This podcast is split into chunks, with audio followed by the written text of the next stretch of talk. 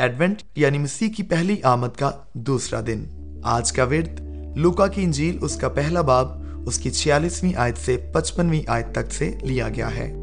میری جان خداوند کی بڑائی کرتی ہے اور میری روح میرے منجی خدا سے خوش ہوئی، کیونکہ اس نے اپنی بندی کی پست حالی پر نظر کی اور دیکھ، اب سے لے کر ہر زمانے کے لوگ مجھ کو مبارک کہیں گے، کیونکہ اس قادر نے میرے لیے بڑے بڑے کام کیے ہیں اور اس کا نام پاک ہے۔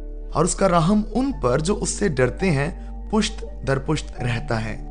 اس نے اپنے بازو سے زور دکھایا اور جو اپنے تئیں بڑا سمجھتے تھے، ان کو پراگندہ کیا۔ اس نے اختیار والوں کو تخت سے گرا دیا اور پست حالوں کو بلند کیا۔ اس نے بھوکوں کو اچھی چیزوں سے سیر کر دیا اور دولت مندوں کو خالی ہاتھ لوٹا دیا۔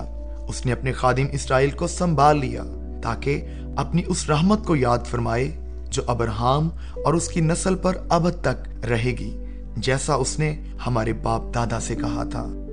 آئیے اس ورد کی روشنی میں خدا کے کلام پر غور کریں۔ آج کا عنوان ہے مریم کا عظیم الشان خدا۔ مریم نے خدا کے متعلق سب سے اہم بات کو واضح طور پر پہچانا۔ وہ جان گئی کہ خدا انسانی تاریخ کا رخ بدلنے والا ہے۔ تاریخ کی اہم ترین تین دہائیوں کا آغاز ہونے والا تھا۔ خدا کیا کر رہا تھا؟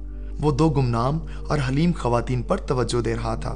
ان میں سے ایک بزرگ اور بھانج تھی یعنی الشبا جبکہ دوسری نوجوان اور کنواری تھی یعنی مریم۔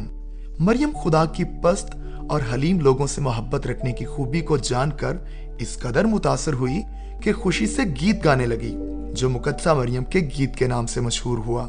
لوکا کی انجیل میں مریم اور الشبا دو زبردست خواتین ہیں۔ خدا کو ان دونوں خواتین کا ایمان پسند ہے۔ ایسا لگتا ہے کہ وہ ان خواتین کی پست حالی اور خوشی سے حلیم بننے کی خوبی سے سب سے زیادہ متاثر ہوا کہ انہوں نے اپنے آپ کو اپنے عظیم خدا کے سپرد کر دیا۔ خدا معزز کاری تھیفلس پر اس خوبی کی اہمیت واضح کرنا چاہتا تھا۔